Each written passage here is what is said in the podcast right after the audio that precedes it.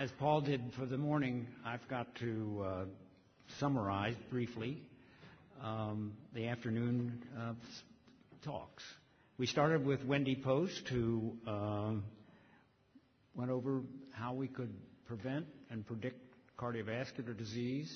And the message I got was that although there is certain evidence that HIV and or HAART or both might be risk factors, the major risk factors for cardiovascular disease are the classical risk factors, smoking, age, hypertension, diabetes, family history, and that um, those are, can be modified, and we should do a better job at modifying those that can be modified for our HIV-infected patients.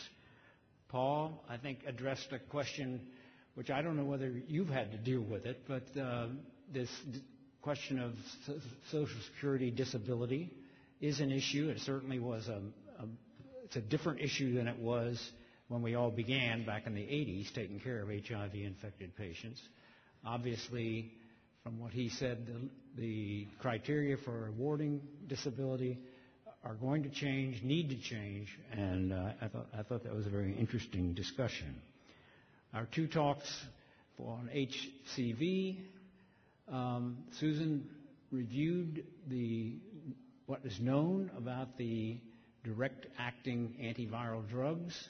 Uh, it appears that the best results, at least in most studies, are when these drugs are combined with the current standard of care, interferon and ribavirin, although there's a hint that uh, perhaps you could combine several of these direct anti-HCV uh, drugs and maybe get a, a, good response. How much we will be able to use these drugs in HIV-infected persons who are on drugs that uh, are metabolized in much the same way is, not clear. And, it, and obviously our uh, dependence upon our pharmacolo- pharmacology friends and, uh, is going to be increased uh, when these drugs become available.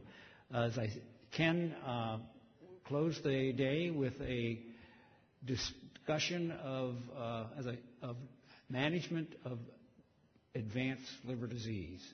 Um, it brought back memories of my own uh, residency training at, at, uh, in a VA hospital when I managed. I uh, used to do that. I mean, I'm sure, I don't know how many here have ever put down a Sengstaken tube uh, for variceal bleed. It's not fun.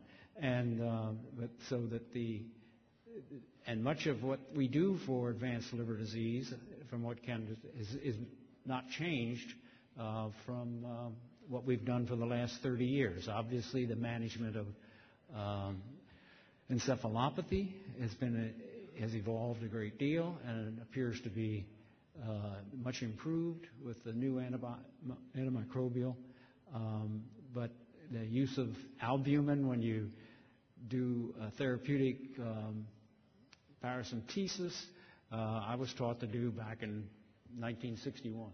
So it, it, that many of these things are, are worth repeating and remembering because we are, as physicians, managing 25% of our HIV patients are going to have hepatitis C uh, nationwide at least, so it's going to be something that uh, it's well to keep in mind. And thank you all again for coming. We want to thank Donna and her crew for running such a nice program, and I wish to thank all the speakers who contributed to this day. Thank you.